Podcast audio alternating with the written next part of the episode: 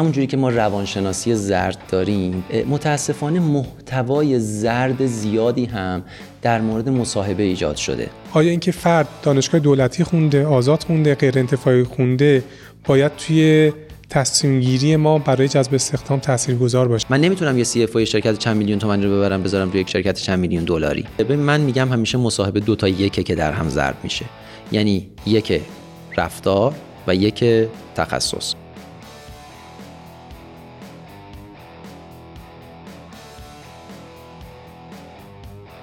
سلام هارشام نوید هستم و شما دارید به بیستمین قسمت پادکست منسان گوش می‌دید. این پادکست رو من به کمک حدیث اسماعیلی تولید می‌کنم و درباره مدیریت منابع انسانی و رفتار سازمانی. این قسمت داره در بهمن ماه 1402 منتشر میشه و درباره مصاحبه و استخدامه. این پنجمین گفتگو تجربه محور پادکسته من در این قسمت با کاربلدهای منابع انسانی گفتگو می‌کنم و از تجربهشون می‌پرسم. مهمان این قسمت منسان آقای فرشاد اصلانیه فرشاد 16 سال سابقه کاری داره و به مرور از حوزه مهندسی وارد فضای مدیریت آیتی و بعد منابع انسانی شده. فرشاد تجربه معاونت منابع انسانی در شرکت های اسنفود و آب و همچنین مدیریت منابع انسانی در شرکت های ایرانسل و انرژی دانا رو داره. بالاترین مدرک تحصیلی فرشاد دکترای مدیریت منابع انسانی از دانشگاه تهرانه. البته ایشون بیشتر از یک ساله که به هلند مهاجرت کرده و در دانشگاه راسموس روتردام کارشناسی ارشد مجدد علم داده خونده. و مدتی رو هم در دیلویت هلند فعالیت کرده. همچنین فرشاد دو مدرک بین المللی PHRI از HRCI و ACC از فدراسیون بین المللی کوچینگ داره. در کنار کار سازمانی، فرشاد با بیش از 60 سازمان داخلی و خارجی به عنوان مشاور و مدرس PHRI، جذب استخدام، کوچینگ، مهارت‌های مدیریتی و رفتاری همکاری کرده. خب دیگه کم کم بریم سراغ گفتگو. اسپانسر این قسمت نرم افزار هوشمند مدیریت جذب استخدام یا همون ATS آدیلار هستش. آدیلار اولین ATS ایرانیه که تلاش می‌کنه هوشمندانه فرایند جذب استخدامتون رو مدیریت کنه. با توجه به مقاله منتشر شده در وبسایت جابسکن بیش از 97 درصد از شرکت های فورچون 500 یعنی 500 شرکت برتر دنیا از نرم افزار ATS استفاده می‌کنند حالا به چه دلیل این نرم افزار اینقدر کاربردی شده که اکثر شرکت های موفق ازش استفاده می‌کنن؟ چند تاشو اینجا براتون میگم. اولش اینه که سرعت جذب با توجه به اتوماتیک شدن فرایند افزایش پیدا می‌کنه. از طرف دیگه هزینه ها رو هم کاهش میده. نرم افزار ATS می‌تونه تاثیر مستقیمی روی برند کارفرمایی شما داشته باشه و اینجوری راحت تر افراد مستعد جذب شرکت شما میشن. آدیلار افتخار همکاری با بیش از 150 شرکت در زمینه های تکنولوژی، زیرساخت، مخابراتی، پوشاک و تولیدی و صنایع مختلف دیگه داره. برای اینکه بهتر و بیشتر با این محصول جذاب آشنا بشید و فرصت استفاده از اون رو داشته باشید، می‌تونید به سایت adilar.com مراجعه کنید که در توضیحات پادکست هم لینکش رو می‌ذارم. اونجا می‌تونید با آدیلار ارتباط بگیرید و راهنمایی بهتری دریافت کنید. خبر خوب اینه که آدیلار یه پیشنهاد ویژه به مخاطبهای پادکست منسان داده و شما می‌تونید با ارائه کد تخفیف آدیلار خط فاصله منسان 15 درصد تخفیف بگیرید. کد تخفیف رو هم در توضیحات پادکست می‌ذارم. با آدیلار زمان و کیفیت رو می‌تونید بخرید. ممنون از آدیلار بابت حمایت از پادکست منسان. سلام فرشاد جان. خیلی ممنون ازت که دعوت ما رو پذیرفتی. خیلی مشتاقم برای این گفتگو به خصوص که چه موضوعی؟ موضوع جذب استخدام هم موضوع فراگیریه هم موضوع خیلی جذابیه. سلام آرشام جان.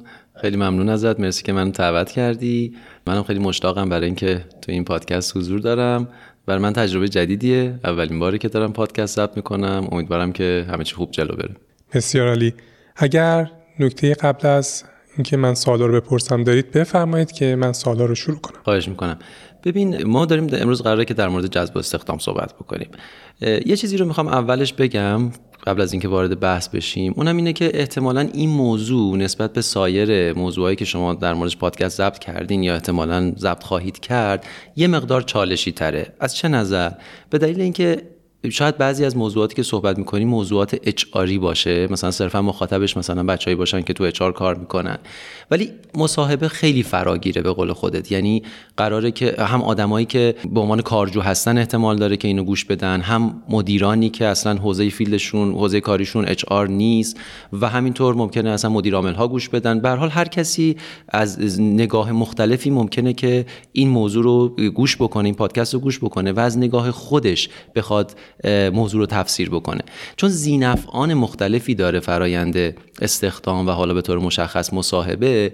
باعث میشه که هر کسی از زاویه نگاه خودش موضوع رو ببینه و خب اون چه که مطلوب خودش رو بخواد از توی اون مصاحبه استخراج بکنه. برای همین تفاوت دیدگاه و اختلاف نظر خیلی طبیعیه در این زمینه که خب خیلی هاشو احتمالا امروز بحث می‌کنیم یه نکته دیگه ای هم که هست اینه که باز این موضوع رو حساستر و چالشی تر می‌کنه نسبت به مسائل دیگه اینه که اون موضوعی که روی میزه اون چیزی که در واقع نتیجه فرایند استخدام هست برای آدم ها اهمیت زیادی داره. یعنی ممکنه یه موقع ما در مورد یه فرایندی صحبت می‌کنیم. نتیجهش اینه که حالا مثلا فرض بکنیم که یه نفر مثلا 100 هزار تومن کمتر می‌گیره یا بیشتر می‌گیره. ولی در مورد مصاحبه چون نتیجهش این میشه که یه آدم یا در یک شرکت استخدام میشه کلا مسیر شغلیش تغییر می‌کنه مثلا کریرش عوض میشه آیندهش عوض میشه یا اینکه مثلا نمی‌تونه اون شغل رو بگیره بعد در شرایطی که مثلا دنبال کار میگرده خیلی ممکنه که براش در واقع از نظر روحی اذیت کننده باشه. برای این موضوع هم چون موضوع حساسیه باز ممکنه که این چالشه رو بیشترش بکنه درست میگید درست میگید جذب استخدام معمولا خیلی چالشیه. ولی ما سعی کردیم توی پادکست معمول منسان معمولا اینجوری عمل کنیم که نخ تسبیحه تجربه افراد متخصصی باشه که لطف می‌کنم توی پادکست میان. و اینجوری وقتی تجربه اون افراد رو توی پادکست روایت می‌کنیم هر کسی از دید خودش می‌تونه برداشت یادگیری خودش رو داشته باشه و به نظرم خیلی خوبه. مخصوصا توی این قسمت شنونده این موضوع رو در نظر داشته باشن. بحث از چالش شد. بریم سراغ یه سری سوالا که خیلی توی این فضای سوشال مخصوصا خیلی راجبش بحث میشه این چند وقت. سوالی مثل این که پنج سال آینده خودتو کجا می‌بینی؟ یا بزرگترین نقطه ضعف شما چیه؟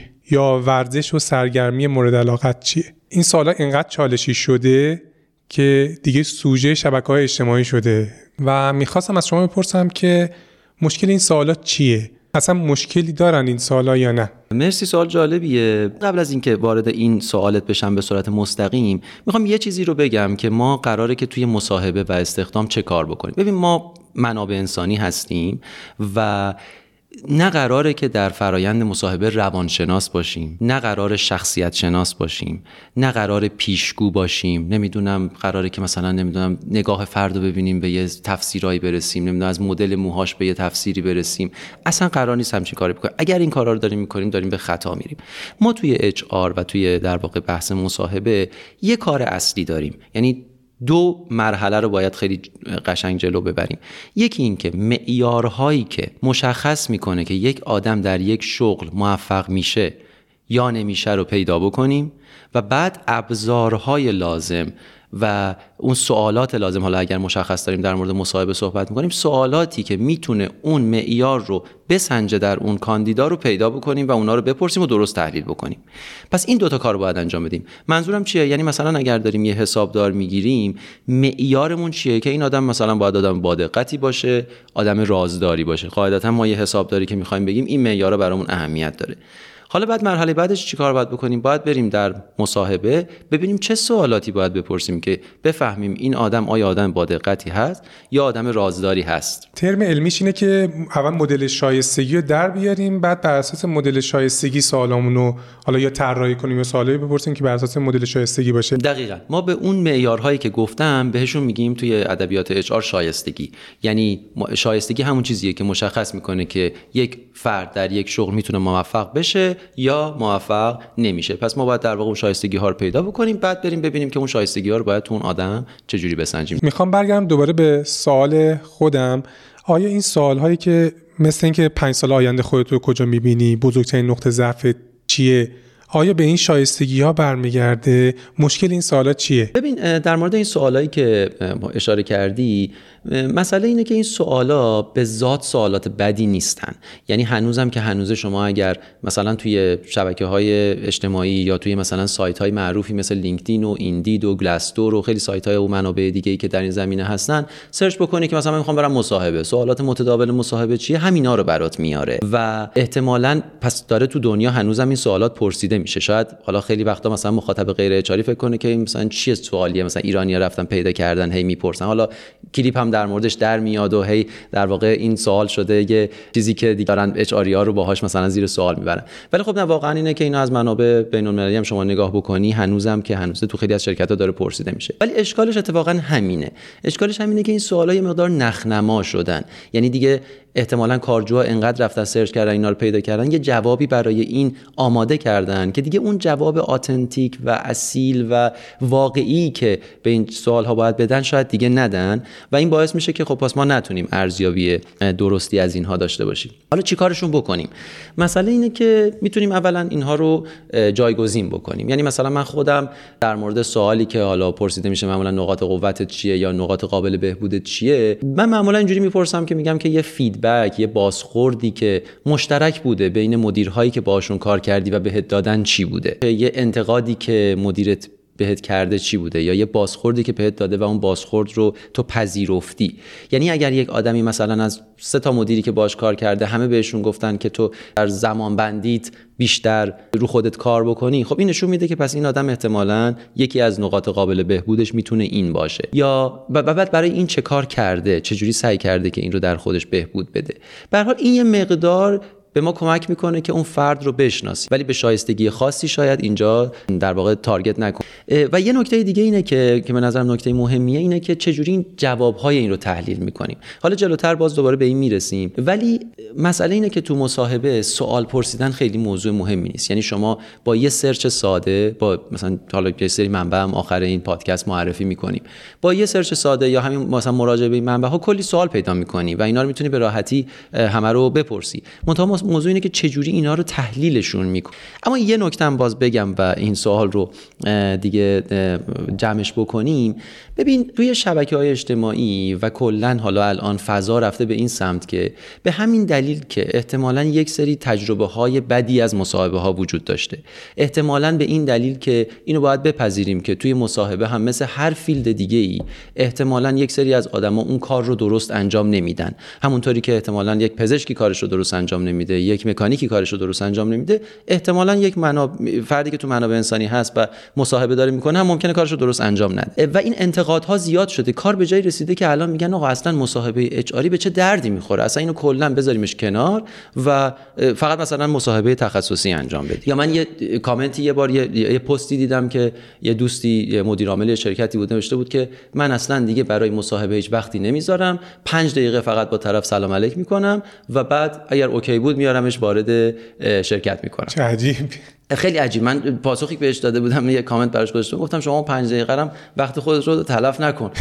در باز کن شرکت رو. همه بیان تو. هر کی که رزومه برای شما فرستن همه بیان تو. اگه خوب بودن یه مدت بهشون کار بکن. اگه نه بفرستشون بره. خب می‌بینیم وقتی که داریم به این تای تیف نگاه می‌کنیم چقدر عجیب میشه. مثل اینکه ما در شرکت باز کنیم هر کی اومد تو بیاد یه کاری انجام بده و بره. خب این آسیبایی که ممکنه بزنه تو همون مدت کوتاهی که میاد خیلی ممکنه که زیادتر از این باشه که ما یه تایمی رو بذاریم یه در واقع تلاشی رو بذاریم که بتونیم افراد رو به درستی ارزیابی بکنیم. چند تا نکته جالبی که توی حرفاتون بود این که چه جوری ما سوال بپرسیم سوال پرسیدن هنره چطور سوال بپرسیم که جوابهای اصیلی بگیریم. و فقط هم به سوال پرسیدن منتهی نمیشه. اینکه تو ما اگه یه سوال می‌پرسیم دنبال چه جوابهایی از اون سوال هستیم؟ خیلی جالب بود دستتون درد نکنه. یه نکته دیگه می‌تونم اضافه بکنم خیلی کوتاه. ببین اینکه میگم که هم اولش گفتم که زینفعان مختلف نگاه های مختلفی دارن و مطلوبشون متفاوته منظورم همینه. ببین می‌خوام یه مثال بزنم. ببین مثلا شما می‌خوای فرض کن که تو فرودگاه می‌خوای مثلا سوار هواپیما بشی خب؟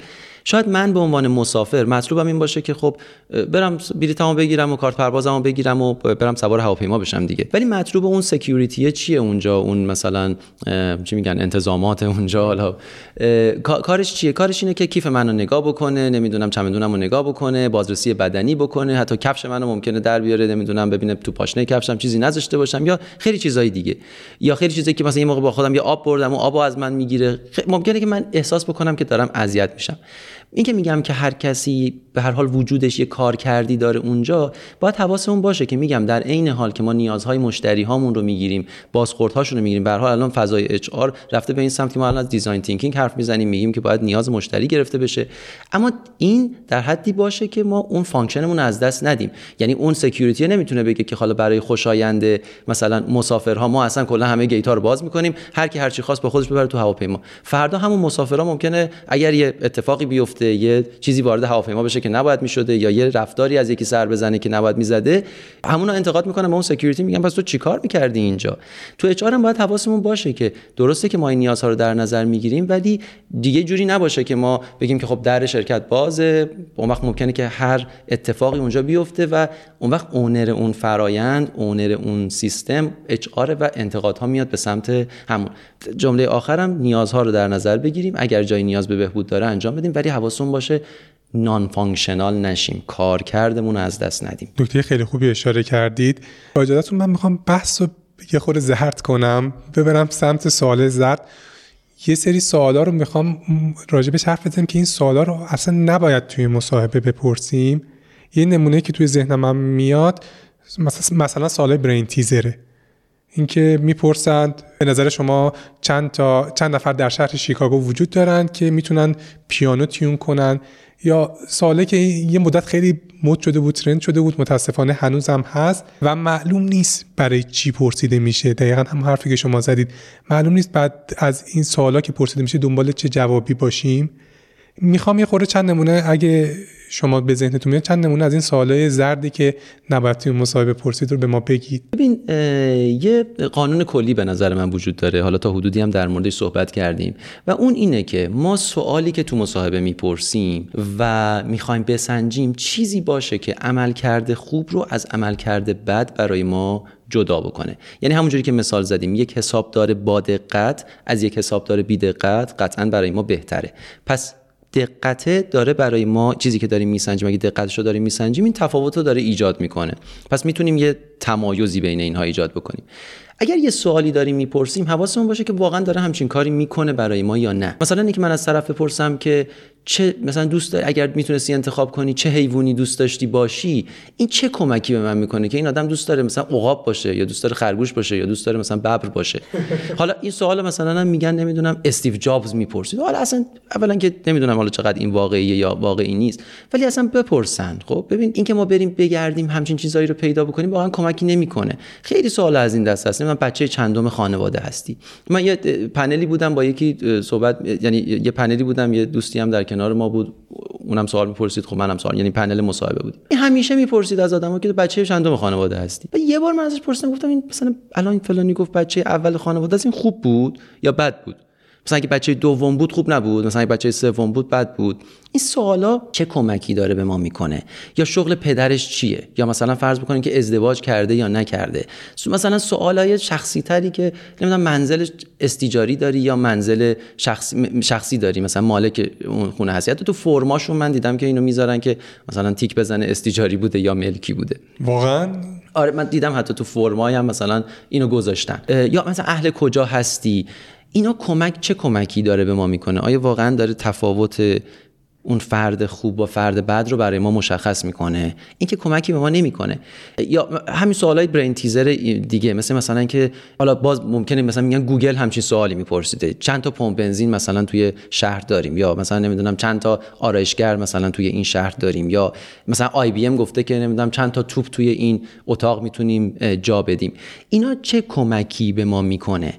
مسئله اینه که بعضی وقتا ما صرفا ببین تو فضای مصاحبه متاسفانه ما فرم رو گرفتیم و اون عمق محتوا رو بعضی وقتا گم کردیم. اینکه استیو جابز یه سوالی میپرسیده نمی‌دونم گوگل این سوال رو میپرسیده. و بعد تفسیرهای غلط روی اینا می‌ذاریم. مثلا من یه مورد دیگه بود که یه دوستی می‌پرسید که مثلا می‌گفت که ورزش چی می‌کنی؟ بعد اگر طرف میگفتش که مثلا من کشتی می‌گیرم یا نمی‌دونم پینگ پونگ بازی می‌کنم یا تنیس بازی می‌کنم می‌گفت این کار گروهیش ضعیفه کار تیمیش ضعیفه. اگه می‌گفت من فوتبال و والیبال و نمی‌دونم مثلا هندبال بازی می‌کنم میگفتش که این کار تیمیش قویه. خب این چه ارتباطی داره؟ آیا آدما واقعا به خاطر به هزار دلیل ممکنه که جذب مثلا پینگ پونگ شده باشه یا تنیس شده باشه یا جذب فوتبال یا والیبال شده باشه. واقعا این داره برای ما نشون میده که این آدم کار تیمی خوبی داره یا کار تیمی بدی داره. اگه ما بریم می‌خوام اینجوری بگم ما اگر بریم توی شرکت شرکتی مثلا هزار نفره ای که داریم کار می‌کنیم آدما رو تقسیم کنیم و بگیم اینا آدمای کار اینایی هستن که کار تیمی خوبی دارن بنا به اونچه که ما دیدیم تا الان و شناختیم ازشون. و یه سری آدم هستن که کار تیمی خوبی ندارن. آیا واقعا اگه از اینا بپرسیم ورزش چی می‌کنن همه اونایی که کار تیمی خوبی دارن میگن ما ورزش های گروهی می‌کنیم. یا همه اونایی که کار تیمی ضعیفی دارن میگن ما ورزش های انفرادی انجام میدیم. این به این جواب احتمالا نمی‌رسیم. یا تفسیرهای غلطتری که مثلا همین که بچه چندم می‌خوان بچه اول مستقله بچه دوم اینجوری. واقعا نمی‌تونیم به این راحتی به آدم این برچسبو بزنیم. یا من دیدم مثلا طرف می‌پرسه که نمی‌دونم شما مثلا بین دایره و مربع و مثلث کدوم رو انتخاب می‌کنید؟ بعد طرف مثلا اگر بگه من دایره رو انتخاب می‌کنم این آدم انعطاف پذیریه. آخه اصلا چه تفسیریه که ما داریم می‌کنیم در مورد این موضوع؟ من حس می‌کنم کسایی که این سوال می‌پرسن معمولا یه سری برداشت های شهودی برای خودشون دارن که مثلا حالا تو خانوادهشون بچه اول فلان خصوصیات داشته. بعد حالا تعمین میدم ولی نمی‌دونن که آقا یه علمی پشت این قضیه خوابیده. سوالایی که پرسیده میشه یه منشأ علمی داره و متاسفانه در نظر نمی‌گیرن. بعد از یه جنبه دیگه هم بحث سوالای شخصی هم شد. اینکه چرا ازدواج نکردی؟ چرا طلاق گرفتی؟ کی قرار ازدواج کنی؟ یا اون بحث اینکه استیجاری هستی یا مالک هستی. واقعا بالا من حس می‌کنم یه سری چون روی صندلی نشستن فکر می‌کنن هر سوالی دلشون بخواد می‌تونن بپرسن و مصاحبه استخدامی رو با بازجویی اشتباه گرفتن. دقیقا حرف درسته. ببین ما متاسفانه بعضی وقتا تو مصاحبه بیشتر از اون که بخوایم واقعا به یک نتیجه برسیم. ما, ما میگم یه کاری رو داریم می‌کنیم که به یه نتیجه برسیم دیگه و نتیجه مصاحبه اینه که خوب رو از بد حالا بد نه. ما واقعا اینم شاید بگیم. خوب و بد نداریم تو مصاحبه. بحث تناسب و عدم تناسب داریم. یعنی یه آدم ممکنه که به درد شرکت من بخوره به درد شرکت دیگه ای نخوره یا برعکس. پس اینجوری نیستش که اگر یه آدم توی مسابقه رد میشه یعنی این خوب نبوده. ممکنه به درد یک شرکت دیگه بخوره و اتفاقا خیلی هم اونجا موفق باشه. پس ما تو مصاحبه دنبال این هستیم. منتها بعضی وقتا اشتباهی که می‌کنیم اینه که فرم رو با محتوا در واقع فرم رو به محتوا ارجح می‌دونیم. بعضی وقتا یه سوالایی می‌پرسیم که خیلی به نظر تو مصاحبه می‌خوایم آدم باهوشی به نظر برسیم. می‌خوایم نشون بدیم که عجب من سوال مثلا خاصی پرسیدم الان این کارجو الان به خودش میگه عجب این مثلا مصاحبه گری بود چه سوال خاص و عجیبی از من پرسید. هیچ جای دیگه این سوال از من نپرسیده بودن. خب این سوال داره به من چیزی رو نشون میده داره چیزی رو روشن می‌کنه برای من. بعضی وقتا یه سوالایی می‌پرسیم خودمونم توش میمونیم.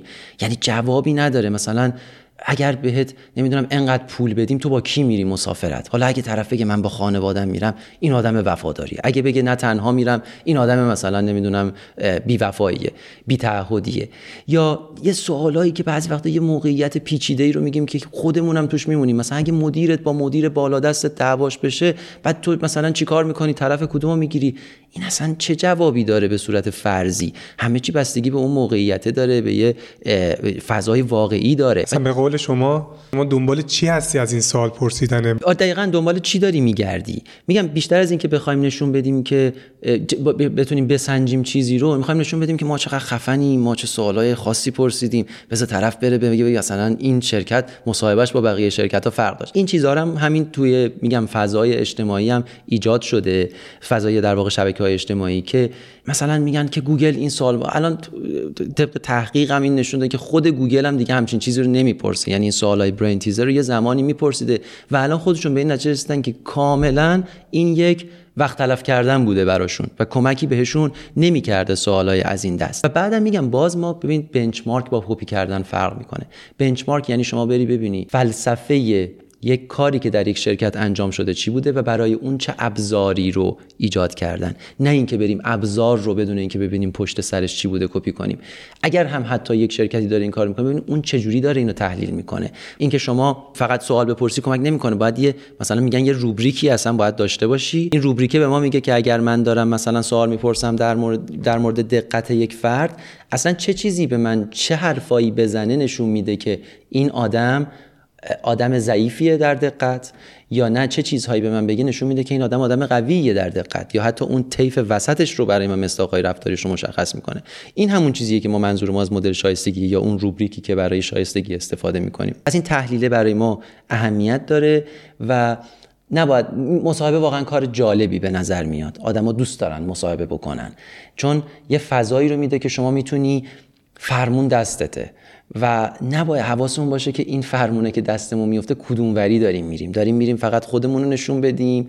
خیلی به نظر آدم جذابی بنویسیم. خیلی آدم مثلا خفن و متفاوتی به نظر برسیم. یا اینکه نه واقعا داریم یک اتفاقا زمانی ما خفن هستیم در مصاحبه که بتونیم یک اینسایت خوبی رو ایجاد بکنیم. بتونیم واقعا اون معیارهایی که گفتیم رو به درستی شناسایی بکنیم. یه چیزی هم گفتی باز من اضافه بکنم. ببین اینکه گفتی واقعا اتاق مصاحبه مثل اتاق بازجویی میشه بعضی جاها اینم حرف درسته. یعنی همین از آدم ها بعضی وقتا این فرمونه که دستشون میفته متاسفانه بد ازش استفاده می‌کنن. یعنی من خودم این خاطره رو خیلی جا تعریف کردم که توی شرکتی یه نفر به من گفتش که من خیلی مثلا یه تکنیک جالبی تو مصاحبه استفاده کردم.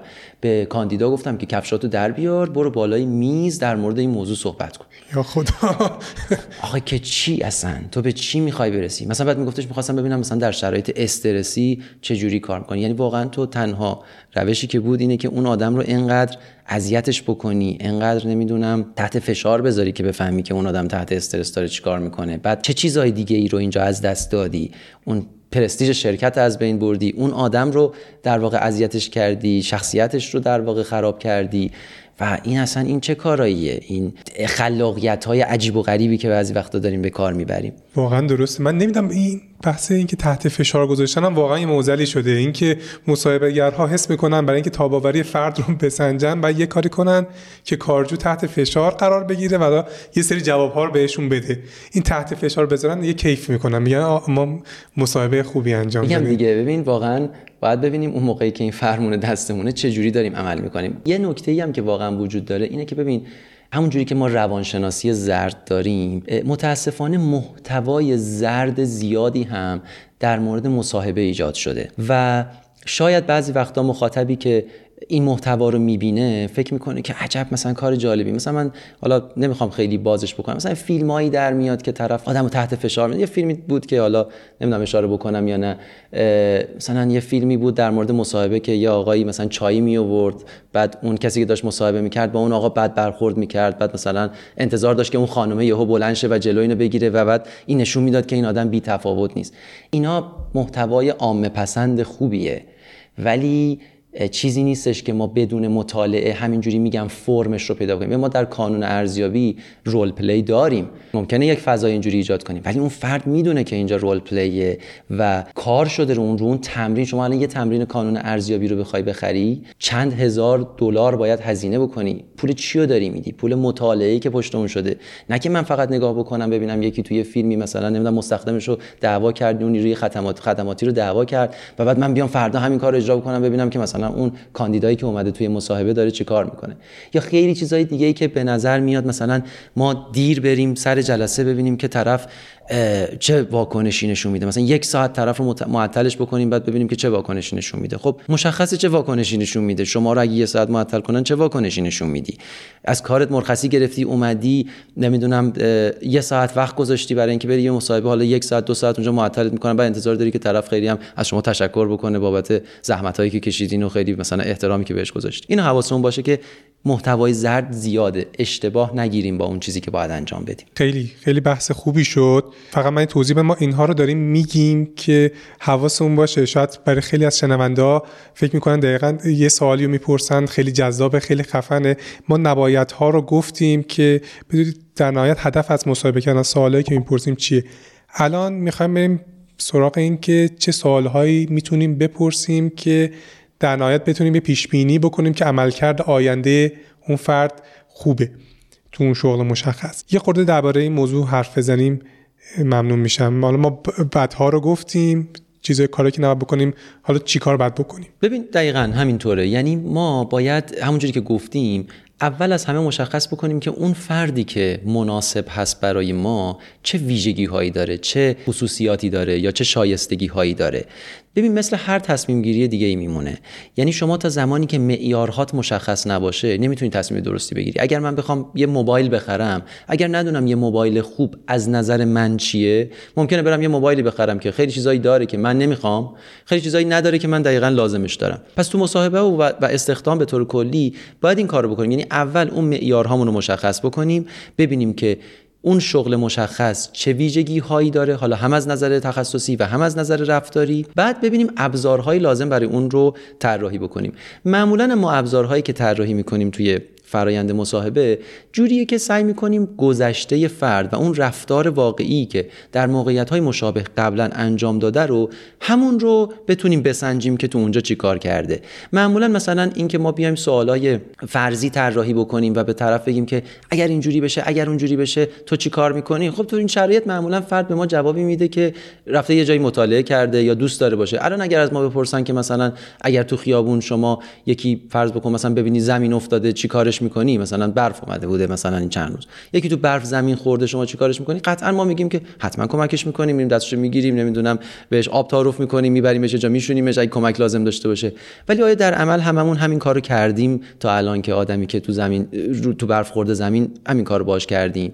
پس ما باز هم احتمالا همون کار رو انجام میدیم. یا اگه تو محیط کار یه نفر مثلا سر شما داد بزنه چیکار می‌کنیم؟ هیچکس تو مصاحبه میاد بگه که من مثلا منم داد می‌زنم مثلا یه دونم مثلا می‌زنم در گوشش. هیچ وقت این حرفو نمی‌زنه. ولی باید ببینیم در رفتار گذشته فرد چه اتفاقی افتاده. ممکنه بعضی هم این انتقاد بکنن که ممکنه فرد در مورد رفتار گذشتهش هم باز برای ما یه داستانی بسازه. اون دیگه هنر مصاحبه گره که بتونه با سوالای follow-up ی که می‌پرسه با سوالای پیگیری که می‌پرسه انقدر این داستان رو ریز بکنه و انقدر در واقع جزئیات داستان رو مشخص بکنه که اگر فرد داره این داستان رو از خودش ایجاد می‌کنه و فیک و به صورت در واقع علکی داره این داستان رو میگه ما بتونیم بفهمیم این رو. ولی بازم یه نکته ای هم می‌خوام اشاره بکنم. ما باید بپذیریم که طبق هم آمار هم طبق تجربه خودمون احتمالا به این نتیجه رسیدیم. مصاحبه هم یک ابزاریه که خطا داره و الان میگن بهترین مصاحبه ها یعنی اگه همه این حرفایی که زدیم به درستی اجرا شده باشه 60 70 درصد می‌تونه به ما کمک بکنه که یک فرد رو بتونیم ارزیابی درستی ازش داشته باشیم. همیشه یک خطایی در این وجود داره. اما به هر حال ما داریم سعی می‌کنیم که آنچه که می‌تونیم بهترینش رو انجام بدیم به هر حال همیشه یه خطاهایی هم وجود داره. این خطا دیگه پذیرفته شده است که در فرایند مصاحبه ما این خطا رو داریم. ابزارهای دیگه می‌تونیم استفاده بکنیم می‌تونیم از کانونهای ارزیابی استفاده کنیم از تست ها استفاده کنیم از خیلی چیزهای دیگه ولی باز هم ما رو به ارزیابی 100 درصد نمیرسونه. این همه آدم هایی که تو شرکت ها اشتباه استخدام میشن در ایران در خارج از ایران اینا از کجا پس استخدام شدن؟ به دلیل همین در واقع خطای ذاتیه که در این فرایند ارزیابی وجود داره.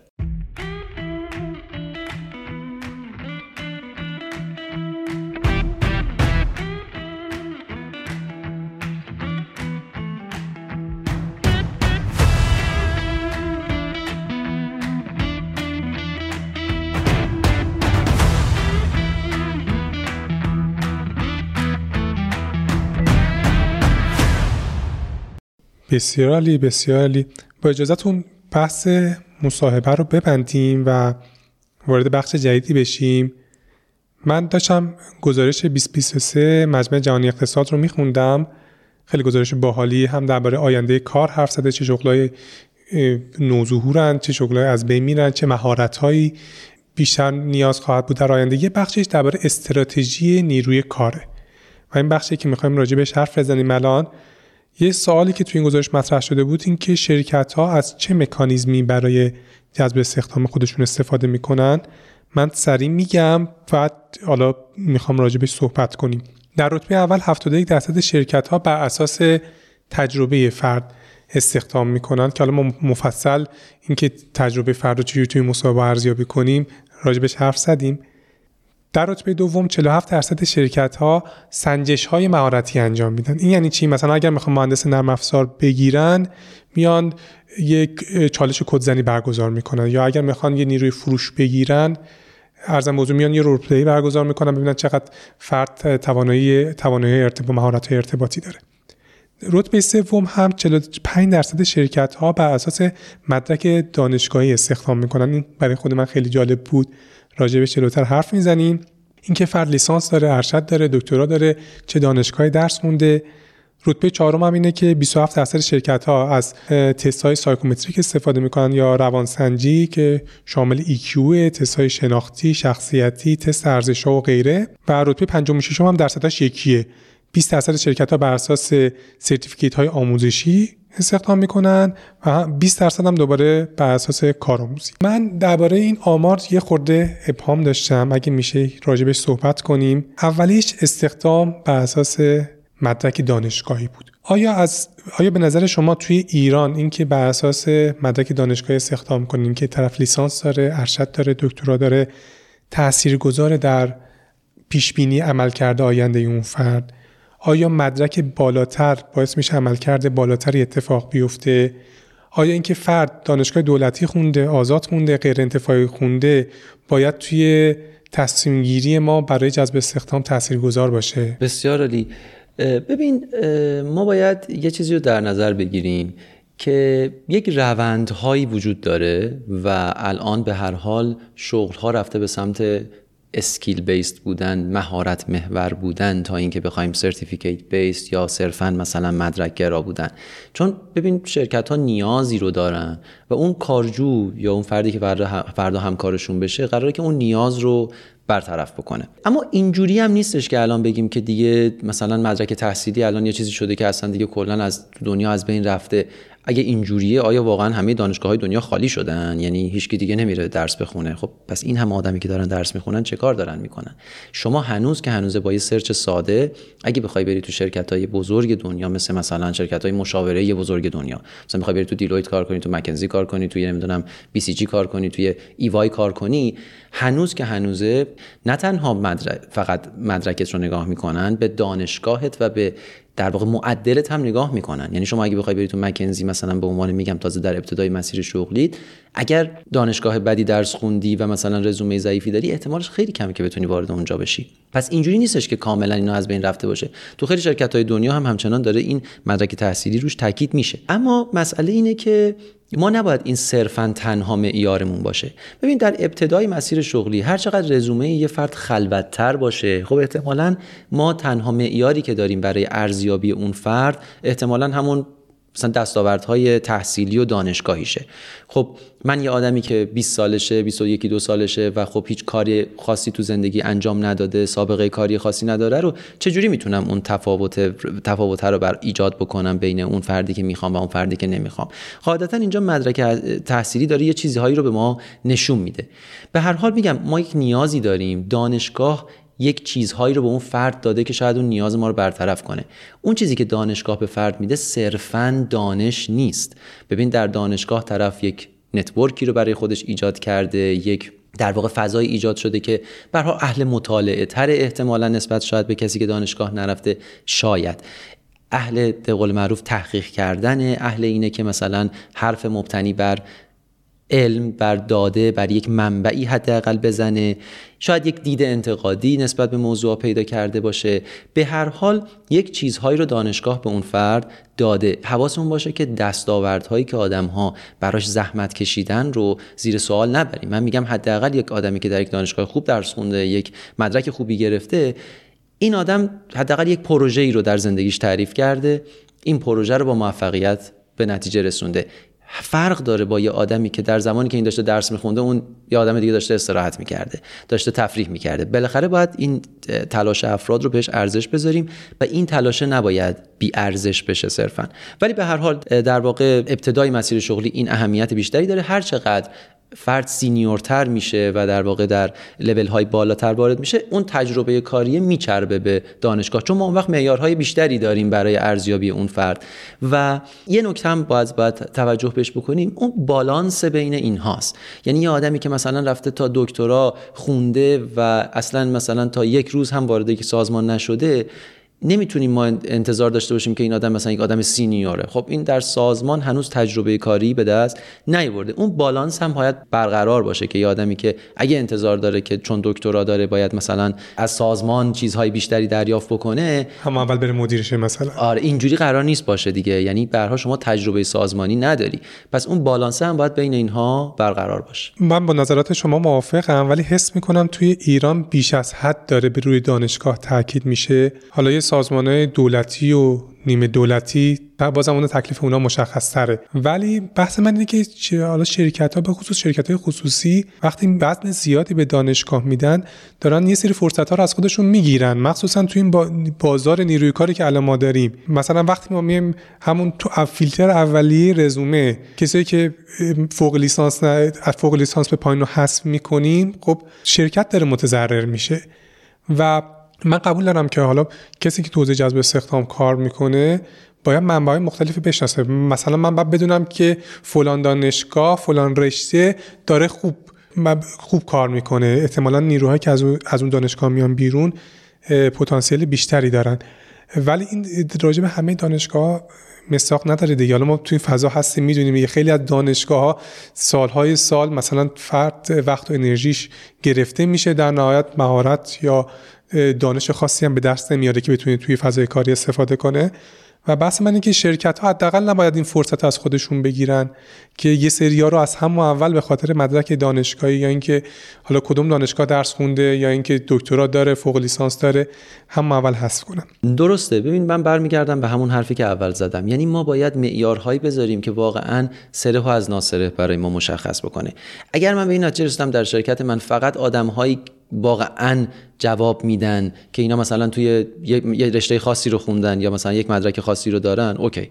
ولی آیا واقعا همینطوره؟ یعنی مثلا همه آدم هایی که تا پرفورمر های من هستن یا حتی مثلا عملکرد قابل قبولی دارن اینا همه از یک دانشگاه خاص اومدن یا یک مثلا رشته خاص رو خوندن. اگر اینطوری نیست پس نباید این کار بکنم. یعنی دانشگاه قطعا یک وزنی می‌تونه داشته باشه ولی اینجوری که یک رویکرد حذوی داشته باشیم که بگیم که این رو داری اگر داری هستی با ما اگر نیستی ولا غیر. این دیگه به نظر من یه مقداری شاید زیادی یه خط برش خیلی سفت و سخت و شاید غیر منطفی رو گذاشتیم. می‌خوام در ادامه یه خورده درباره ارزیابی تجربه افراد صحبت کنیم. حالا به گزارش مجمع جهانی اقتصادم اشاره کردیم که اولویت اوله معمولا رتبه اول رو داره بین سایر ارزیابی ها از این زاویه که کمتر بهش توجه شده هم به نظرم می‌خوام راجع به صحبت کنیم. آیا اندازه شرکت هایی که من قبلا توش کار کردم مهمه یا نه؟ آیا کسی که توی شرکت 5000 نفره کار کرده می‌تونه در یک استارتاپ 200 نفره همونجوری موفق باشه؟ یا بالعکس کسی که یه سی لول موفق یه استارتاپ 200 نفره است می‌تونه توی شرکت بزرگ هم موفق باشه؟ ما یه مقاله کار کردیم تو همین پادکست. اسمش هم قرن 21 در جستجوی پتانسیل بود. یه نکته جالبی که می‌گفت این بود که می‌گفت احتمالا کسایی که توی حالا شرکت های کوچیک تونستن موفق عمل کنن توی شرکت های بزرگ هم موفق خواهم بود و پتانسیل بیشتری برای رشد دارن. چون اونا تونستن شرایط ابهام و تحمل کنن حل مسئله بیشتری داشتن. حالا اون تحلیل اون بود. تحلیل شما چیه؟ آیا این موضوع تاثیرگذار هست در جذب استخدام؟ چیزی هست که باید بهش توجه کنیم یا نه؟ ببین من میگم که ما باز برگردیم به اون مسئله نیازمون. ما یک نیازی داریم از استخدام یه آدم. می‌خوایم ببینیم که اون آدم بر اساس تجربه هایی که داشته و مهارت هایی که بر اثر اون تجربه به دست آورده آیا اون مهارت ها به کار من میاد یا نمیاد؟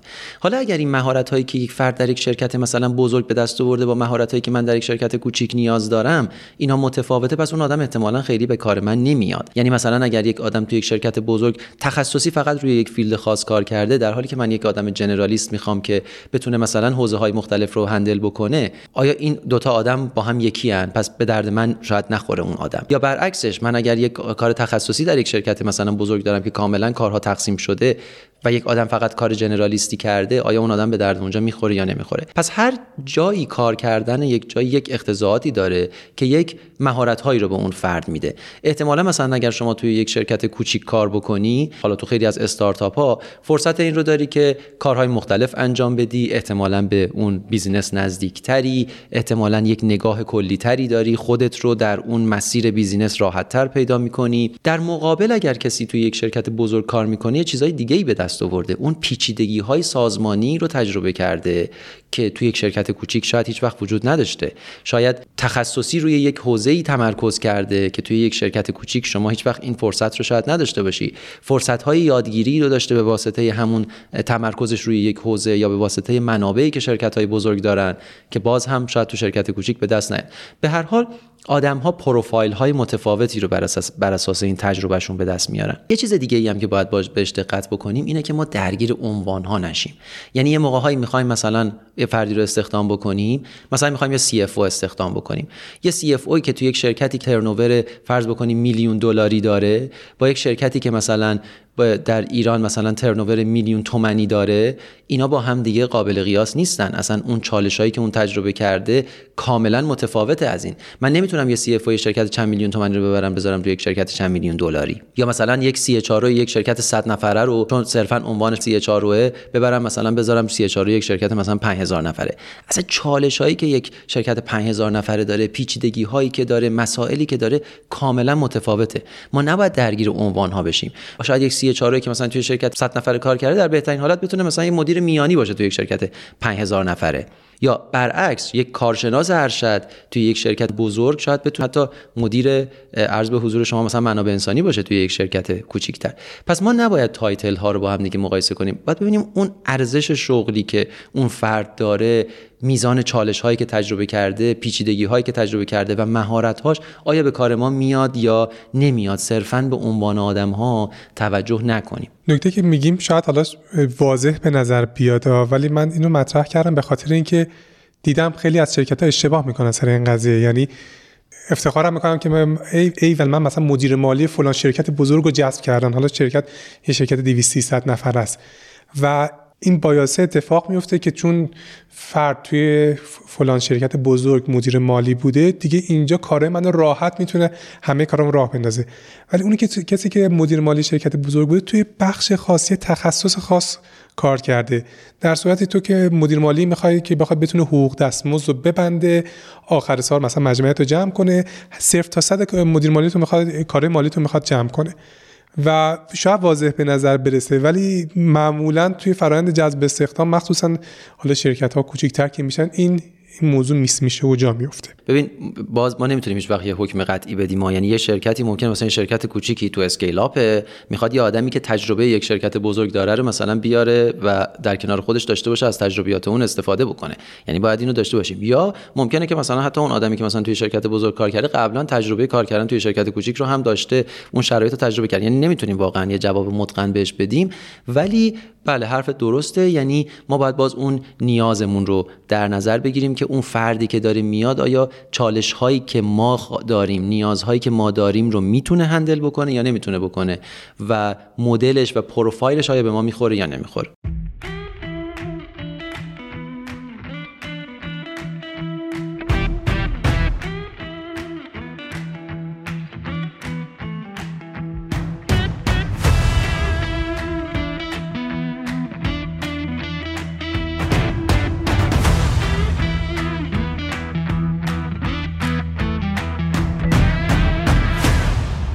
بسیار عالی. اگر میشه یه خورده دوربینمون رو بیاریم عقبتر و به فرایند جذب استخدام نگاه کنیم یکی از سوالهای متداولی که در فرایند جذب استخدام پرسیده میشه اینه که آیا منابع انسانی باید اول باشه یا مدیر؟ کدومشون توی فرایند زودتر با فرد گفتگو کنن یا ارزیابیش کنن موثرتر خواهد بود؟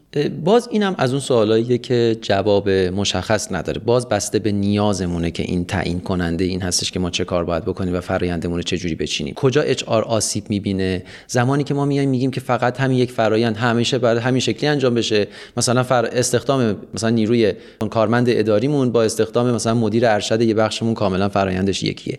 پس ما باید بر اساس نوع position ی که داریم بر اساس سطحی که داریم بر اساس حالا همه اقتضائاتی که وجود داره تصمیم بگیریم که چجوری می‌خوایم این کار انجام بدیم. تو کدوم سناریوها اینجوریه که به نظرتون بیشتر خوبه که HR اول باشه؟ کدوم سناریو هست که اول بعد مدیر ارزیابی کنه؟ من برداشتم اینه که اون چیزی به بستگی به نوع position ه داره. من میگم اون position ی که ما داریم براش می‌گیریم آیا مهارت تخصصی توش ارجحیت داره. چه زمانی ارجحیت داره؟ زمانی که من این مهارت رو به راحتی نمی‌تونم آموزش بدم یا برای من صرفه نداره که این مهارت رو آموزش بدم. ببینید مثلا میگن که شخصیت رو استخدام کنیم مهارت رو آموزش بدیم واقعا تو بعضی جاها جواب نمیده. من نمی‌تونم یه پزشکو چون صرفا یه آدم خوبیه رو بیارم تا یه بیمارستان وارد کنم بعد برم به این پزشکی یاد بدم. اصلا بعد پزشک بشه من بگم این چون آدم خوبی بود من این توسعه دادم به اونجا رسوندم. خب این که معنی نداره که. پس اینجا وزن اون مهارت تخصصیه ممکنه بیشتر باشه. ولی یه موقع هستش که من دارم شغل general رو استخدام می‌کنم. کارمند اداریه که حالا body of knowledge خاصی نداره. اصلا یه موقع اشتباه برداشت نشه منظورم به اول مسیر شغلی آدم ها دارن شروع می‌کنن همه از یه جایی. شاید مثلا مسئول دفتر توی یه جایی کارمند call center یا هر چیز دیگه ای این مهارت هاییه که تو سازمان میشه آموزشش داد. تو این شرایط به نظر من بله اونجا اون شخصیته و اون مهارت های ارتباطی اون در واقع شایستگی های رفتاری وزن بیشتری پیدا می‌کنه.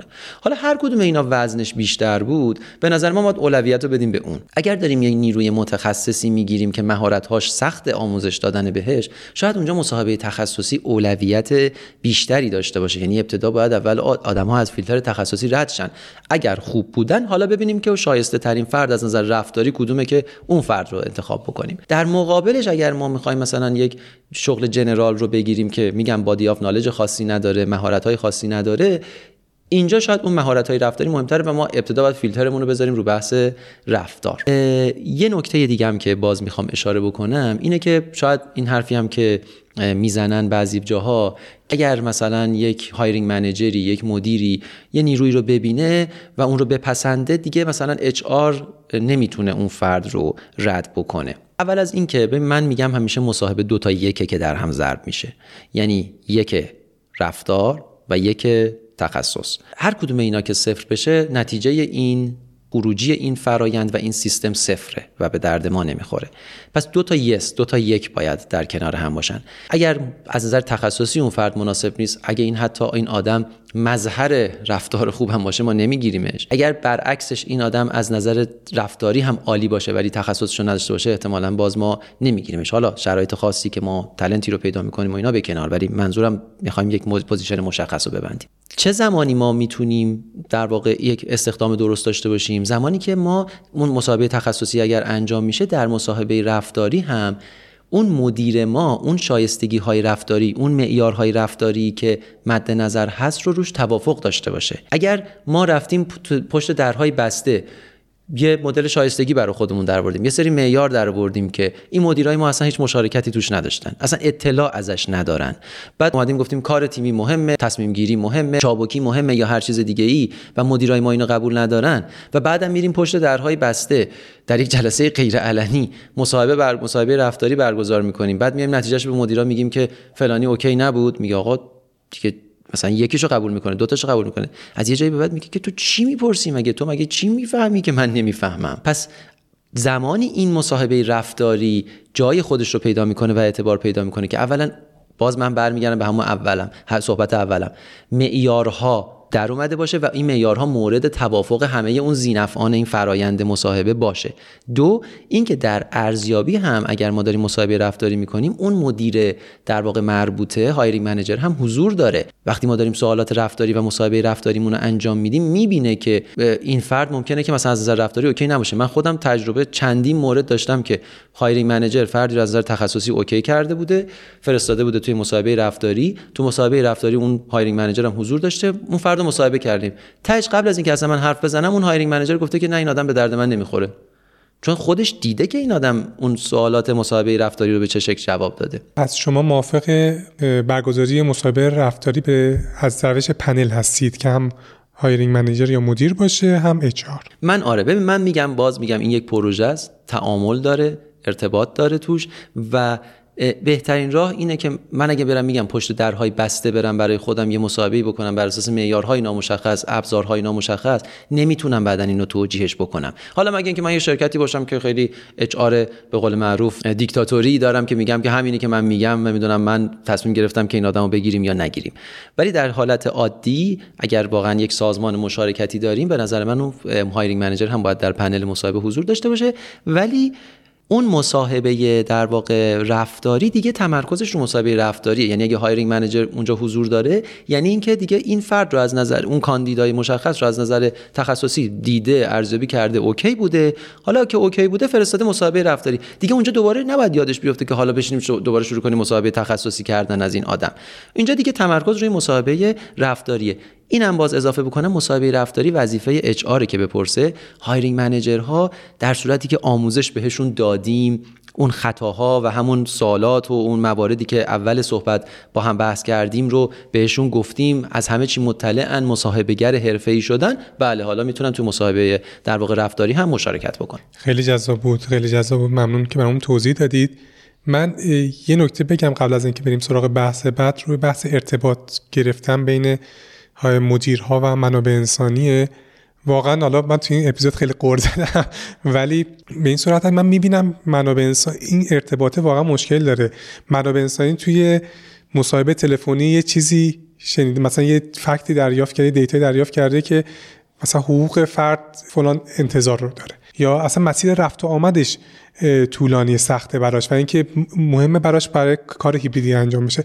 ولی اینا منتقل نمیشه. یا یه مثال دیگه بزنم. تست شخصیت شناسی می‌گیریم از از کارجو انرژی و زمان می‌گیریم ولی هیچ جای فرایند مصاحبه استفاده نمیشه.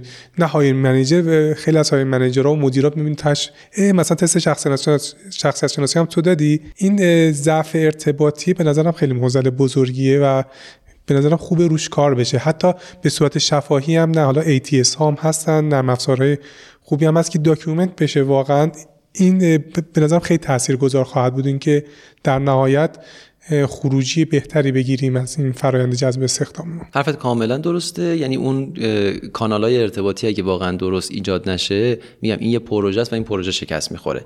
و البته چیزی که اشاره کردی باز یکم هم به اون کپی کاری هم باز برمیگرده. یعنی یه جاهایی ما یه کارایی تو فرایند استخداممون می‌کنیم که خودمون هم نمی‌دونیم چرا داریم می‌کنیم. من نمیگم تستای شخصیت حالا نمی‌خوایم واردش هم بشیم خیلی هم بحث طولانیه. منم اصلا تخصصشو ندارم که بخوام واردش بشم و همیشه اعتقاد دارم که این حوزه حوزه که اگر یک اچاری واردش میشه پاشو کرده تو کفش یک سری آدم متخصص روانسنج ها روانشناس هایی که رفتن تخصص این کار رو گرفتن. اون ما بریم صرفا یه نمی‌دونم یه آموزش یکی دو ساعته ببینیم و بیایم حالا از این وقت پروفایل آدم ها رو همه رو بخوایم فیلتر بکنیم و بخوایم بر اساس اون تصمیم گیری بکنیم به نظر من بیشتر از اون که کمک بکنه آسیب می‌زنه به ما. پس حواسمون به این باشه که اگر هم داریم باز یه چیزی رو یک ابزاری رو استفاده می‌کنیم فلسفه پشتش کارکردش و دلیلش رو بدونیم. اینو من باز فقط خیلی کوتاه بگم بعضی وقتا واقعا می‌بینی مثلا یه شرکتی هیچی نداره تو استخدام اولین کاری که کرده اومده تستای روانشناختی گذاشته تستای شخصیت شناسی گذاشته. کجای این فرایند درسته که شما رفتی الان این کار رو اول انجام دادی؟ این دیگه در زمانی که شما اول می‌دونی از اون معیارها چیه حالا اون معیارها رو چه پروفایل روانشناختی می‌تونه بهش نزدیک باشه و تا حدودی پیش بینی بکنه. اونم باز میگم یک متخصص باید این رو به ما بگه. کجای این فرایند درست بوده که شما اولین چیزی که رفتی چون دیدی یه جایی تستی می‌گیرن و بازم میگم چون ظاهر خیلی خوشگلی داره اول بریم سراغ همچین چیزی. به خدا خیلی وقتا کاری که ما می‌کنیم انقدر ساده است. اگه بفهمیم که چی می‌خوایم انقدر با یک فرایند ساده شاید بهش برسیم که نیازی نباشه انقدر بریم. همش دنبال این باشیم ببینیم benchmark کنیم. گوگل چی کار کرد؟ استیو جابز چی گفت؟ نمی‌دونم مارک زاکربرگ چی گفت؟ بز مسئلهمون رو حل بکنیم. بریم سراغ سوال آخر. در این چند سال می‌بینیم که جذب از کارکنان شرکت های دیگه بیشتر شده. این یعنی چی؟ یعنی خود اون فرد برای موقعیت شغلی ما apply نمی‌کنه درخواست نمیده. و ما میریم مجابش می‌کنیم که وارد فرایند جذب استخداممون بشه که اصطلاحا بهش میگن headhunting اگه اشتباه نکنم. حدس می‌زنم دلیلش هم بیشتر اینه که لینکدین خیلی جدیدا بیشتر استفاده می‌کنن. اصلا job board ها یکی از feature هایی که دارن اینه که بتونی توی رزومه ها بر اساس نیازها search کنی در نهایت مبلغی رو بدی اطلاعات تماس فرد رو بگیری و حالا بسترش هم الان. ولی سوالی که مطرح میشه اینه که آیا headhunting اخلاقیه؟ آیا درسته ما بریم نیروهای شرکت دیگه ای که اون شرکت براش وقت گذاشته توسعهش داده ما بیایم مجابشون کنیم بیان توی فرآیند استخدام ما و برای ما کار کنن؟ یه سوال می‌پرسم در مقابل این سوالت. آیا کار اخلاقیه که یه شرکتی توی مثلا فضای business بره مشتری های یعنی با محصول بهتری که ارائه می‌کنه بره بازار یک شرکتی که مثلا سالها براش تلاش کرده رو از چنگش در بیاره. فکر نمی کنم کسی بگه این کار غیر اخلاقی یعنی اگه شما مثلا 100 سال توی یه بازاری رو داری مثلا داری نمی‌دونم لیوان میفروشی بعد یه شرکتی بیاد لیوانای بهتر از شما بزنه بازار رو از دست شما در بیاره. این کار غیر اخلاقی قطعا هیچ کس نمیگه که طبیعت کسب و کار دیگه. قطعا طبیعت کسب و کاره. آیا مشتری های شما رو از شما بگیره؟ نمی‌دونم سهم بازار شما رو از شما بگیره؟ کار غیر اخلاقیه. پس نیست. همینطور اگر شما در واقع یک شرکتی هستی که رو به قول شما روی نیروهات وقت گذاشتی توسعه دادیشون و اونها رو در واقع ترین کردی یا هر چیز دیگه ای اگر یک شرکتی بیاد و شرایط بهتری رو فراهم بکنه و نه با روشی غیر اخلاقی بخواد واقعا به اونها پیشنهادی بده فضای کاری بهتری رو برای اونها ایجاد بکنه به نظرم به جای اینکه انتقاد بکنیم به این فرایند و به اون شرکت مشخص باید به خودمون نگاه بکنیم که چرا من فضایی رو ایجاد نکردم که آدم ها بخوان همچنان تو شرکت من کار بکنن. آدمی که راضی باشه و شرایط بهتری داشته باشه چرا باید بره توی شرکت دیگه کار بکنه؟ پس headhunting به ذات کار غیر اخلاقی نیست و یه پروسه جا افتاده است تو همه دنیا. شما الان شرکت های executive search رو می‌بینی شرکت های headhunting رو می‌بینی و این سرویس سرویس خیلی شایعیه که تو دنیا داره داده میشه و الان هم حالا تو ایران هم داره خیلی جدی تر میشه. شاید تا الان یکم فردی داشته انجام می‌شده الان دیگه شرکت ها هم اومدن که دارن این کار رو انجام میدن. پس ذاتا ماهیت این کار کار غیر اخلاقی نیست و کار درستیه. اینکه حالا بعضی شرکت ها یا بعضی از افراد هد ها ممکنه که در این فرایند کارهای غیر اخلاقی بکنن این خب مثل هر کار دیگه یه که ممکنه آدما توش به اون فرایند درست رو نرن و کار غیر اخلاقی بکنن. مثلا من دیدم که رقیبشون رو صرفا به خاطر اینکه بخوان صدمه بهش بزنن مثلا میرن نیروهای یه بخشش رو با یه وعده های علکی و دروغینی مثلا اینا رو برمیدارن می‌برن توی شرکت خودشون بعد از یه مدت هم مثلا اون وعده ها رو کدوم عملی نمی‌کنن اون آدما بنده خداها دچار مشکل میشن از اون طرف هم شرکت دچار مشکل شده. خب این دیگه یه کار غیر اخلاقیه. این ربطی نداره به ذات هت هانتینگ حالا خود هت هانترها من دیدم مثلا یه آدمی رو صرفا برای مدت کوتاهی میفرستن توی یه شرکتی و میگن که تو بیا برو مثلا من این position م رو ببندم پول headhunting م رو بگیرم. بعد تو هم مثلا یه دو سه ماهی اونجا باش حقوقش هم بد نیست. بعد مثلا دو سه ماه شرکت خوبی نیست ولی مثلا بعد دو سه ماه یه جای بهترم برات پیدا می‌کنم میفرستم خودم یه جای دیگه. خب اینا دیگه کارهای غیر اخلاقیه. یا تو خود پروسه مثلا headhunting میگم ما داریم راجع به زمانی صحبت می‌کنیم که تمیز داریم این کار انجام میدیم. مثلا شرکتی میره نمی‌دونم لیست حقوق یه شرکتی رو یه جوری در میاره بعد میره مثلا یه 20 درصد می‌ذاره رو اون با علم به این موضوع میره مثلا آدم ها رو head hunt می‌کنه. اینا دیگه کارهایی هستن که میگم در فرایند head hunting ممکنه که خطا ایجاد بکنه ولی ذاتا این چیز کاملا پذیرفته شده یه تو همه دنیا. ولی یه نکته که وجود داره الان داشتم بهش فکر می‌کردم حالا توی این مسئله head hunting شرکت های کوچیک بیشتر ضربه می‌بینن. یعنی به این صورته که حالا معمولا ورود به شرکت های کوچیک برای نیروی junior آسون تره من که تازه کارم میرم اونجا شرکت کوچیک هزینه میده. توان اینکه زیاد به من زیاد پرداخت کنه رو هم نداره. به جای رسید که بتونم برای شرکت ارزش خوبی ایجاد کنم یه شرکت بزرگ میاد اون نیرو رو جذب می‌کنه و هتانت می‌کنه و میره از اون بعد اونجا کار می‌کنه با حقوق مزایای بهتر. می‌دونم طبیعت کسب و کاره ولی باز هم حالا واقعا ایراد اکوسیستمیه. به نظرم این که این شرکت های کوچیک چاره ای ندارن. آره واقعا ببین ما نمی‌تونیم یعنی یه گوشه ای از یک مسئله بزرگتر بگیریم و فقط مثلا اونو روش دست بذاریم بگیم اینو درستش کنیم. ببین اگر واقعا یه همچین شرایطی هست دیگه اون خیلی متغیرها درگیرشه. اینکه اون شرکته باید نگاه بکنه که خب آیا اون توتال ریوارزی که داره ارائه می‌کنه صرفا اگر بحث آموزش و دادن تجربه است اگر احساس می‌کنه که یه جایی تبدیل شده به یه دانشگاه و یه سکوی پرتاب برای بقیه خب باید پس یه چیزایی رو ریوایز بکنه دیگه. باید ببینه رو نگه داشتش هم کار بکنه روی یه سری چیزای دیگه هم کار کنه. و به هر حال خب طبیعیه بله شرکت بزرگتر منابع شاید بیشتری داشته باشه.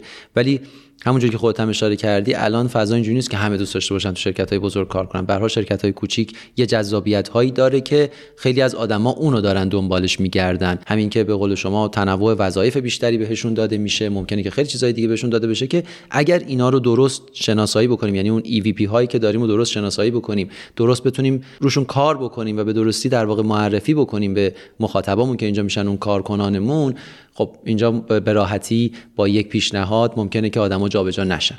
بسیار عالی. من خیلی یاد گرفتم از شما. گفتگوی بسیار جذابی بود. به عنوان سوالهای آخر ما معمولا از مهمان هامون می‌پرسیم. توصیه برای منابع انسانیایی که می‌خوان توی فیلد کارت کنن دارید؟ ببین من همیشه یه مثالی دارم که حالا این مثال رو می‌زنم در مورد بحث جذب و استخدام. من میگم جذب و استخدام برای یک اچ برای یه فردی که تو حوزه منابع انسانیه مثل روپایی زدن میمونه برای یه فوتبالیست. یعنی چقدر بده که یک فوتبالیست مثلا فرض کن مثلا تو سطح ملی داره بازی می‌کنه توی باشگاهی بازی می‌کنه بلد نیست روپایی بزنه. جذب و استخدام هم اینجوریه. یعنی اگر شما تو field HR کار می‌کنی باید جذب و استخدام رو بلد باشی. ویترین کاره. خیلی بده که به حال شما فردا اصلا میشی مدیر منابع انسانی. حتی اگر از حوزه دیگه ای اومدی از توسعه اومدی از حقوق دستمزد اومدی یا از هر field دیگه ای به نظرم اگر می‌خوای field تو گسترده تر بکنی و مدیر منابع انسانی بشی واقعا یکی از مهمترین مهارت ها جذب و استخدامه. خیلی بده که شما مثلا نتونی مصاحبه خوبی رو انجام بدی یا مثلا توی یه جلسه مصاحبه بری مثلا مدیر مالی نشسته مدیر فرض کن مثلا بازاریابی نشسته و شما هیچ insight بیشتری از اونها نداری. هیچ تخصص بیشتری در زمینه مصاحبه نداری که بتونی یک ارزیابی بهتری داشته باشی. برای همین من میگم واقعا مثل روپایی زدن میمونه و اون ویترین کاره و اصلا credit یک مدیر منابع انسانی اگر جذب استخدام رو بلد نباشه میره زیر سوال. ولی ببین یه تبصره هم این موضوع داره و اون اینه که هیچ آدمی صرفا با روپایی زدن فوتبالیست نمیشه. شما این آدمایی دیدی که مثلا هزار تا پله رو روپایی می‌زنه میره بالا یا مثلا ساعت ها به خاطر ریکورد گینس مثلا روپایی می‌زنه. الزاما این مثلا یه فوتبالیست مطرح توی یه باشگاه خاص یا توی مثلا سطح ملی هیچ جایی نیست. فقط صرفا رو اون کار کرده. پس باید حواسمون باشه تو جذب و استخدام این اتفاق برامون نیفته. بریم مهارت های مکمل این رو هم در کنارش داشته باشیم. ما اگه داریم میگیم که پایه و اساس جذب و استخدام شایستگیه یه آدمی که تو جذب و استخدام کار می‌کنه باید روی این حوزه مسلط باشه شایستگی ها رو بتونه استخراج بکنه درک درستی داشته باشه حتی رو توسعه این شایستگی ها بتونه بعدا کار بکنه. network خوبی باید داشته باشه. اگر یه آدم تو زمین جذب و استخدام داره کار می‌کنه باید حواسش باشه که اگه بهش میگن یه مدیر مالی ما تو این صنعت می‌خوایم حداقل بدونه از کجاها باید پیدا بکنه. یا توی با درگیر این مثلا title ها همونجوری که گفتیم نشه صرفا بره یه آدمی که title ش اون شکلیه و شبیه title یه که ما می‌خوایم بگیره. بدونه اون آدم واقعا دقیقا چی کار داره می‌کنه توی جای دیگه. یا حتی از نظر مثلا میزان حقوق و دستمزد باید یه آدمی که تو زمینه جذب و استخدام کار می‌کنه درک درستی از حقوق و دستمزد بازار داشته باشه. بدونه که مثلا توی یک شرکت اشل حقوق اگر مثلا رو 50 تومنه مثلا نره یک offer مثلا 25 تومنی به مثلا آدمی بده که داره الان 50 تومن می‌گیره. باید بفهمه که این offer در جا reject میشه. پس باید حدودی از همه اینها رو داشته باشه در این صورتی که می‌تونه یک فرد حرفه‌ای تو جذب و استخدام بشه و اگر هم می‌خواد وارد field های دیگه بشه هم باز میگم باید این مهارت های مکمل رو در کنارش داشته باشه. چون اگه می‌خواد یه فوتبالیست خوب بشه که اینجا میشه یک generalist خوب در زمینه HR یک مدیر منابع انسانی خوب باید مهارت های مکمل هم داشته باشه صرفا جذب و استخدام کافی نیست برای این. بسیار عالی بسیار عالی برای کسایی که به این حوزه علاقه دارن منبعی هست که معرفی کنید. منبع زیاده یعنی منابعی که تو زمینه جذب و استخدامه چند حوزه است دیگه. یعنی یک سری منابع هستن که روی فرایند استخدام تمرکز می‌کنن بعضیا روی در واقع سوالات مصاحبه دارن تمرکز می‌کنن خیلی رو متریک های استخدام و سنجش اثر بخشی این فرایند دارن تمرکز می‌کنن. حالا من چند تا کتاب خوب میگم در حد فقط معرفی ولی فکر می‌کنم که اگه توی منابع بذاریم بهتر باشه. یه کتاب خیلی خوبی که من خیلی دوستش داشتم و به نظرم خیلی از این چالش هایی که صحبت کردیم رو حل می‌کنه یه کتابی به نام Hiring for Attitude نوشته مارک مورفیه. این خیلی کتاب خوبی بود. من خیلی دوستش داشتم. خیلی با زبون ساده و خوبی نوشته. در مورد کلا استخدام و اینها نوشته. نگاه انتقادی هم داره. خوبه. یه کتاب دیگه هستش که حالا 96 تا سوال خوب 96 Great Interview Questions.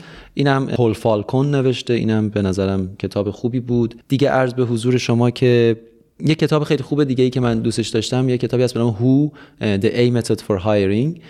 اونم کتاب خوبیه. الان نویسندش یادم نمیاد حالا تو منابع می‌ذاریم. ولی کلا منابع دیگه در زمینه مثلا سوالات شایستگی محور. اگه مثلا میگم با سوالات شایستگی محور رو سرچ بکنیم با حرفایی هم که امروز زدیم کاملا همسوه و می‌بینیم که الان فضا به این سمته که ما سوالات شایستگی محور گذشته نگر بپرسیم از تجربیات افراد. حالا با سایت های معتبری هم تو این زمینه هست. من توی توضیحات پادکست لینکش رو می‌ذارم هر منبعی که شما معرفی کردید رو. خیلی ممنونم از زمانی که در اختیار من و شنوندای پادکست منسان گذاشتین گفتگوی بسیار جذابی بود. خیلی ممنونم. مرسی از شما که منو دعوت کردین. برای منم تجربه خیلی جالبی بود. امیدوارم که حرفایی که زدیم کمک بکنه. بازم میگم ممکنه که هر مخاطب های مختلفی داشته باشه این پادکست. ما سعی کردیم که حد میانه رو بگیریم که اینجوری نباشه که صرفا به درد HR ها یا hiring manager ها یا کارجوها بخوره. شاید همه بتونن از این استفاده ای داشته باشن تو این زمان کوتاه. سعی کردیم که اینا رو کاور کنیم.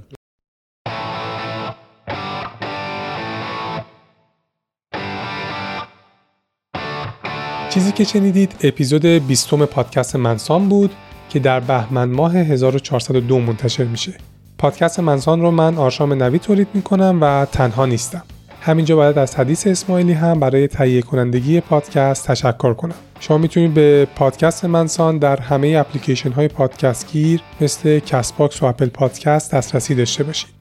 علاوه بر این اپیزودها رو در کانال تلگرام هم بارگذاری می‌کنم. در نهایت باید بگم منسان رو به دوستا و همکاراتون معرفی کنید. نظرتون رو در کامنت های کست باکس با ما به اشتراک بذارید و اینجوری از ما حمایت کنین تا بتونیم این پادکست رو ادامه بدیم. از اینکه با من همراه بودید از شما ممنونم. تا قسمت بعد مواظب خودتون باشید.